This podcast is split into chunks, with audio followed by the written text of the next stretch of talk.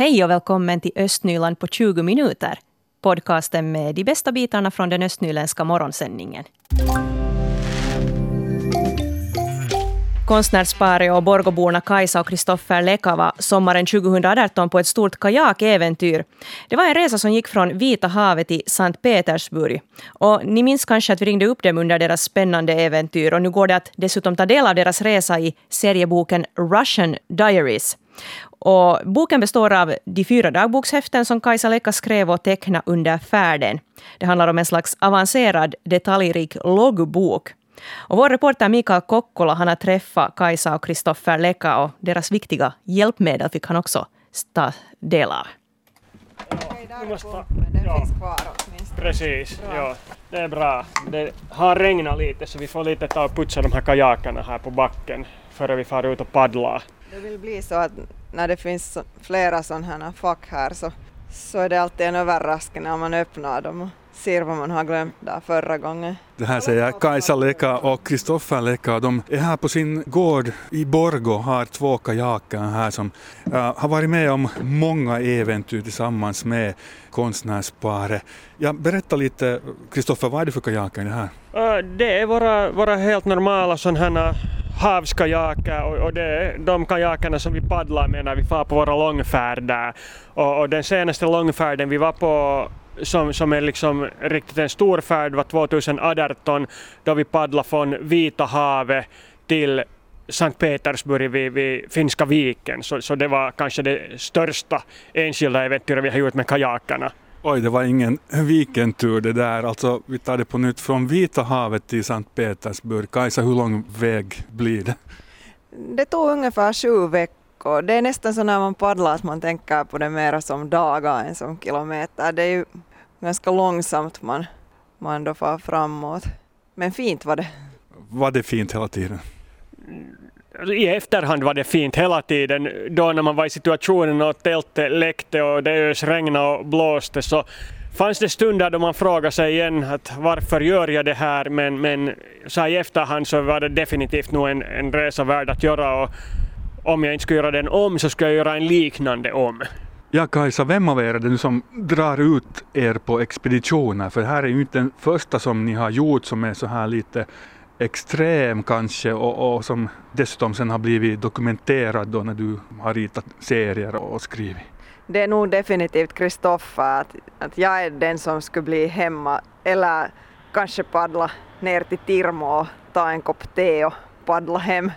Men Kristoffer kommer på sådana totalt galna idéer. Och, och sen är jag själv lite envis också på det sättet att jag, jag vill inte vara frun som blir hemma när när mannen far ut på äventyr så, så har jag hamnat och åka med på alla möjliga resor och gjort böcker om dem. Du har fått, du har fått åka med, det, det är så vi säger det.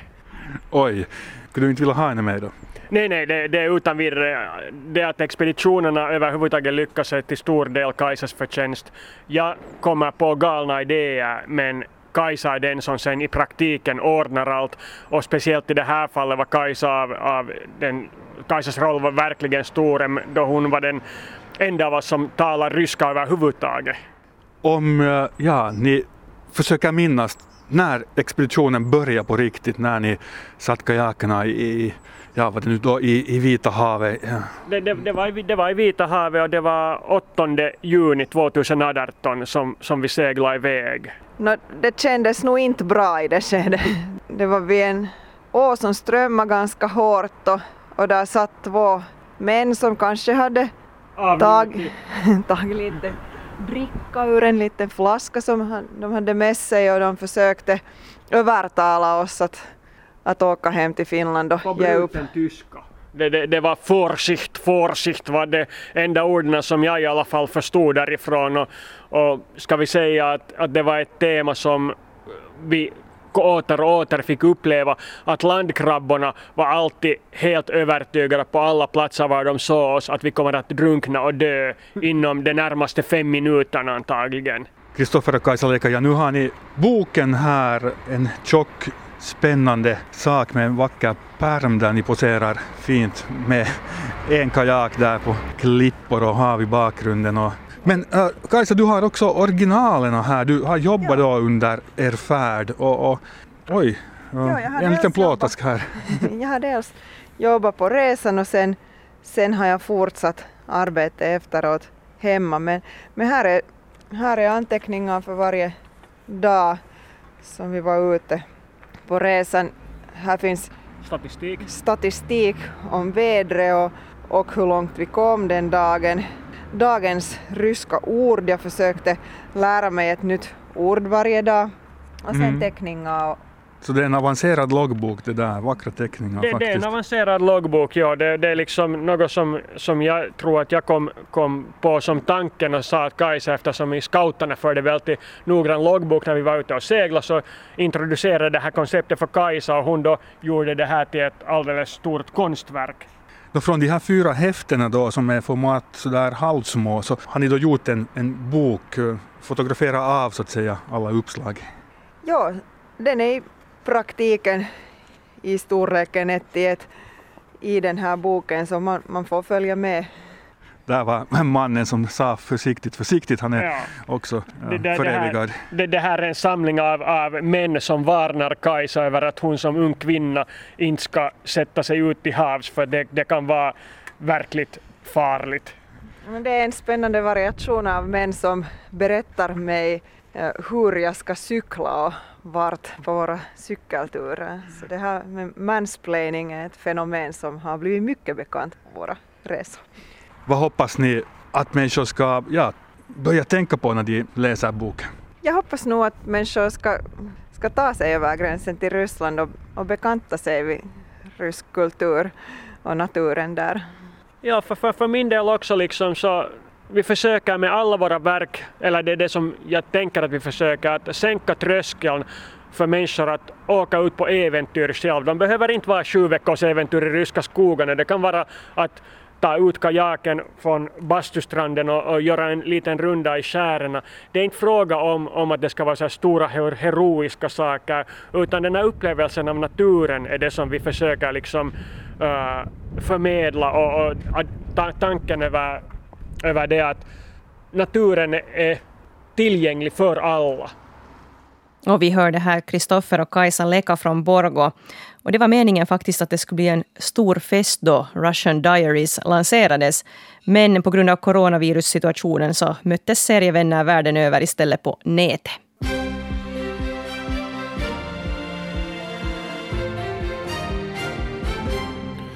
Nu nyheterna från regionen Östnyland med Stefan Härus. God måndagsmorgon. Idag klarnade huruvida personal inom Sibbo kommun måste permitteras eller inte. Kommunstyrelsen ska nämligen ta del av en utredning över den förändrade arbetssituationen på grund av coronaviruset. Främst handlar det om cirka 200 anställda inom småbarnspedagogiken samt 50 anställda inom kultur och fritid. Då kommunstyrelsen förra gången röstade om permitteringar höll majoriteten för att ingen personal tills vidare bör permitteras. Idag blir det alltså dags för kommunstyrelsen i Sibbo att ta sig en ny funderare. Så till Lovisa där staden på olika sätt försöker hjälpa företagare som drabbats på grund av coronaepidemin. Bland annat betalar staden nu snabbare de fakturor som företagare skickat till staden. Företag som, som hyr fastigheter eh, har också möjlighet att skjuta fram hyresbetalningarna. Också Affärsverket Lovisa Vatten erbjuder en betalningsplan för de företagskunder som har betalningssvårigheter. Samtidigt vill staden påminna om att det nu är viktigt i samband med inköp av olika slag att stödja de lokala företagen. Ett kulturhistoriskt restaureringsprojekt pågår vid Runebergshem i Borgo. Det handlar om restaureringen av ett gammalt bostadsrum i ändan av gårdsbyggnaden. I gårdsbyggnaden fanns ursprungligen ett litet bostadsrum och en bakstuga som blev en liten bostad 1911. Tanken är nu att ta fram tidigare ytor och lämna dem synliga. Borgå museums amanuens Susanna Vidjeskog säger att rummet i framtiden kommer att ge möjlighet till olika typer av verksamhet. Verkstadsrummet tas i bruk först om ett år. Och så tillbaka till Sibbo där ansökningarna om utkomststöd ökat under de undantagsförhållanden som gäller. Bland annat därför kan nu vem som helst hjälpa mindre bemedlade barnfamiljer i Sibbo genom att köpa ett matpresentkort. Presentkorten kan köpas i K-supermarketbutiken i Nickby och lämnas där. Mannahems barnskyddsförbunds lokalförening i Sibbo och kommunens socialväsende delar sedan ut presentkorten till barnfamiljer som behöver mathjälp. Kanske har ni funderat på hur det är att vara lastbilschaufför nu i coronatider. Det ska vi nu få höra mer om. Nämligen om hur det är att köra mellan Finland och Sverige. För det gör Patrik Andersson från Sibbo. Han jobbar som långtradarförare och kör mellan länderna och är på resande fot varje vecka. Och vår reporter Rebecka Svedberg hon träffade Patrik här i fredags när han nyss hade kommit hem från Sverige.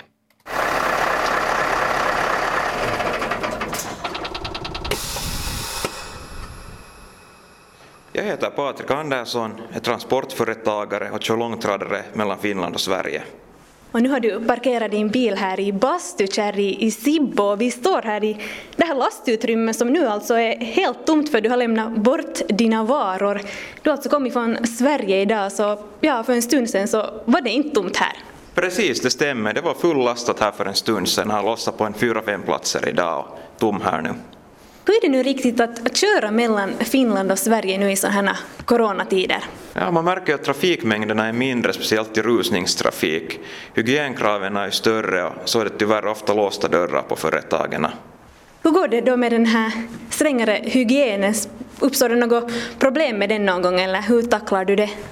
De har ju stängt vissa toaletter för chaufförer och bara för personalen. Och det är ofta skulle man ju vilja både tvätta händerna och gå på toaletten när man har kört flera timmar. Det är ofta många timmars körning mellan platserna.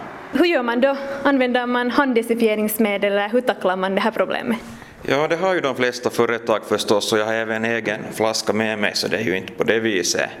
Men ändå känns det ju lite som att man inte är värd så mycket när det stängs dörrar och man inte är välkommen till sådana som man är van med. No, men hur är det nu att ta sig dit över till Sverige? Går det bra nu fast gränserna är stängda? Ja, det är inget problem. Det rullar på som vanligt och allting löper. Ganska samma ser det ut att hamnarna är fulla och färjorna är fullbokade. Och man ser konkret hur viktig import och exporten är för Finland och det är inte många dagar det här utan utlandstrafiken så Finland skulle klara sig. Samhället skulle rulla. Hur ofta åker du över till Sverige? Det där är en till två resor per vecka. Och vad är det då för produkter du kör? Ja, det, det är väldigt varierande. Papper och byggmaterial och styckegods och allt som behövs i samhället. I och med coronaepidemin så har nu många företagare i Finland det kämpigt. Hur ser det ut inom din bransch? Den här branschen har ju nog haft det tufft ett flertal år speciellt vi på utrikestrafiken har ju fått dras med östeuropeiska långtradare. Men med bra effektivitet och fullastade långtradare så klarar man sig. Och så stänger jag dörren så att den inte blåser rakt ner. Nåja, nu sitter vi här i, i lastbilshytten. Patrik sitter där bakom ratten och, och jag sitter här på passagerarsätet. Och här är riktigt städigt och fint. Här har du inte något extra krims och kramsint. Nej, det är inte riktigt min stil att ha för mycket och kanske man lite har lämnat bort det där onödiga med åren. Du sitter säkert en hel del bakom den där ratten, så då vill man ju säkert att det är så här trivsamt här i, i hytten. Det stämmer, ja. Därför har man ju då liksom som man vill ha det. Att jag investerade för ett år sedan i en ny långtradare och då har man ju beställt så som man vill ha det och att man trivs i den här miljön. Hur är det när du vill ha, ta paus? Vad gör du då? Går du på de här bensinmackarna eller undviker du folk eller? Jag brukar på grund av kör och vilotider ofta passa in med besök när jag ska lossa eller lasta. Så jag har även mikro, kaffekokare och kylskåp. Ah, ja, no, det skulle man inte tro när man så här tittar snabbt. Kan du visa mig någonstans? Va, Ja, vart har du gömt dem? det är bra, en bra fråga, det är fint dolt här. Här uppe har vi då mikron. Det ser ut som en hemmamikro, bara att den här går ju på 24 volt. Även detsamma här med kaffekokaren och vatten. Och så här nere har vi då kylskåp och frys. Och här bakom våra säten här så ser jag redan din säng så jag antar att det är här du sover när du är borta på resor. Det stämmer bra, ja. Ofta blir det ju varannan natt på färjan och varannan natt i bilen så det blir ju en två, tre nätter kanske här. Hur går tankarna när, när du kör omkring på, på vägarna nu så här i, i coronatider? Är, det, är du lite försiktig eller orolig för någonting eller? Det är klart att man tar ju ett visst avstånd alltid när man träffar någon och håller lite och alltid det handdesinfektion när man kommer och helst även när man går från ett företag. Och även handskar använder jag alltid. Hur är det här Anders som, som yrke? Blir det ensamt när du är stora delar av bara där på vägen? Och hur, hur fördriver man tiden och ser till att man hålls vaken här bakom ratten? Det är nog inget större problem, man är väldigt van och jag trivs väldigt bra bakom ratten och köra långa sträckor. Och sen har man ju alltid, man kan alltid ringa till någon vän eller kompis eller något annat. Och det konstaterar här långtradarföraren Patrik Andersson. Och det var Rebecka Svedberg som var reporter. Nu då många jobbar på distans och har barnen hemma så kan det vara svårt att hinna med allt som man borde göra. Man har sitt eget jobb och det är läxor och det är matlagning och ibland kanske det känns som om man skulle behöva vara på tusen ställen samtidigt. Och om man känner att man skulle behöva prata med någon om frågor som berör barnens utveckling eller det egna parförhållandet så kan man kontakta Borgå stads familjerådgivning som erbjuder avgiftsfria tjänster. Och vi ska nu höra mer om hur arbetet inom familjerådgivningen fungerar i coronatider. Vår reporter Stefan Pavola han är utomhus där vid Konstfabriken i Borgå där familjerådgivningen har sitt kontor. Här vid konstfabriken är jag som sagt ju här mellan konstfabriken och köpcentret och här är familjecentret också riktigt intill här. Vi stod där i gången rakt tittade men det var så dragigt och kallt och vi flyttade oss hit i solen tillsammans med Kristina Huopalainen som är tjänsteföreträdande servicechef inom barn och familjeservicen i Borgo. Uh, eh, hur bråda dagar har ni nu när det är den här coronaepidemin i familjerådgivning? Familjerådgivningen har haft eh, mycket klienter här hela början av året. Att både nya och gamla så corona eh, ser vi inte ännu den, den inverkan som det skulle ha i familjerådgivningen. Ni sköter de flesta på distans. Hur, hur har det här gått så här långt? Eh, I familjerådgivningen så ser man lite från fall till fall att familjens situation och vad barn och ungdomar önskar och, och, och hur vi jobbar. Att där är både distansjobb, ja, precis per telefon och, och videokontakt. Men vissa familjer vill träffas ute så det, det är också möjligt. Eller sen vissa är det de som också kommer fortsättningsvis till vår byrå. Brukar ni göra hembesök också? Eh, familjerådgivningen gör inte för tillfället men andra enheter gör nog också. Där tar vi också ställning till behovet av hembesök och, och helhetssituationen. Det här är som sagt en situation som kan vara tärande för familjeförhållandet på många sätt när man, man är hemma. Det kan vara nervpress också med dålig penningsituation och dylikt. Vad har du för råd? Hur kan man liksom lätta upp lite på det här? Eh, det är säkert viktigt att man söker i tidigt skede hjälp först och främst. Vi finns här både familjerådgivningen men också många andra enheter och vi har service, vi har ökat vissa eh, telefonrådgivning och annat. Att också i små situationer med små problem ta kontakt och, och, och många får hjälp också. Det ser vi att, att med, med ett eller några samtal, till exempel på familjerådgivningen, så kan, kan göra en stor skillnad där hemma hos familjen med en, med en jobbig situation. Nu har man ju märkt, vi kan läsa i nyheterna, att, att folk inte tar kontakt med hälsovårdsmyndigheter och andra myndigheter för man är rädd att belasta. Men du råder att man ska ta kontakt med er och inte vara rädd för att man belastar. Ja, och vi har ju på webben har vi den här be om hjälp-servicen som är öppen dygnet runt. Och där är lätt att bara fylla i sina uppgifter och, och någon från oss kommer att ta kontakt med dig. Eller sen finns det per telefon också uh, på webbsidan bra information om att, att olika enheter, att när, när man kan ringa var. Och, och det, det lönar sig att ta. Och vi har inte sån, vi finns still där för att hjälpa och vi har ingen sån rusning ännu här. Nu just i alla fall hos oss. Så att hur, vi kan... hur hittar man lätt på webben är den här hjälp? Blanketten. På Borgå stads sida bara man uh, googlar be om hjälp så, så kommer man till den, den det här länken där man kan fylla i sen. Det är bara att skriva, skriva be om hjälp? I yes, ja, Bra. precis. Uh, är det nog, har, har ni märkt att det skulle vara så tragiskt till och med att ännu fundera på grund av det här på skilsmässa? Eh, no, det har vi inte märkt ännu, att det, corona har inte, liksom, vi ser inte att det ännu skulle ha inverkat på våra, våra siffror gällande skilsmässa. Att det här såklart vissa tar kontakt eh, när de funderar på skilsmässa till familjerådgivningen eller, eller um, det har skett en, familj, en skilsmässa i familjen. Men det, där ser vi inte ännu någon större skillnad. Vad är de stora utmaningarna nu i den här situationen för familjen? No, om man ser på barn så, så kan man tänka att de barn som har tidigare haft problem med till exempel olika rädslor, så det här corona är en ny stor ny rädsla för barn. Eller de barn som har haft det här problemet med sina sociala kontakter, så nu är, inte, nu är man kanske inte på dagis eller i skola, så det, det är utmanande. Föräldrar igen så, så det här som har kanske haft en utmaning att klara av vardagen där hemma och fått hjälp av sina mor farföräldrar så det här eh, egna föräldrar så vad heter det så nu kanske man inte får det stöd därifrån heller att det är inte möjligt i denna situation. Sen såklart de föräldrar, det är många som jobbar distans så de ska få vardagen där hemma att rulla både, både sitt jobb och, och, och sköta barnen och det är ju mycket krävande för många. Östnyland på 20 minuter är en Svenska Yle-podcast. Det finns flera poddar på arenan. Jag heter Katarina Lind. Tack så mycket för sällskapet. Vi hörs.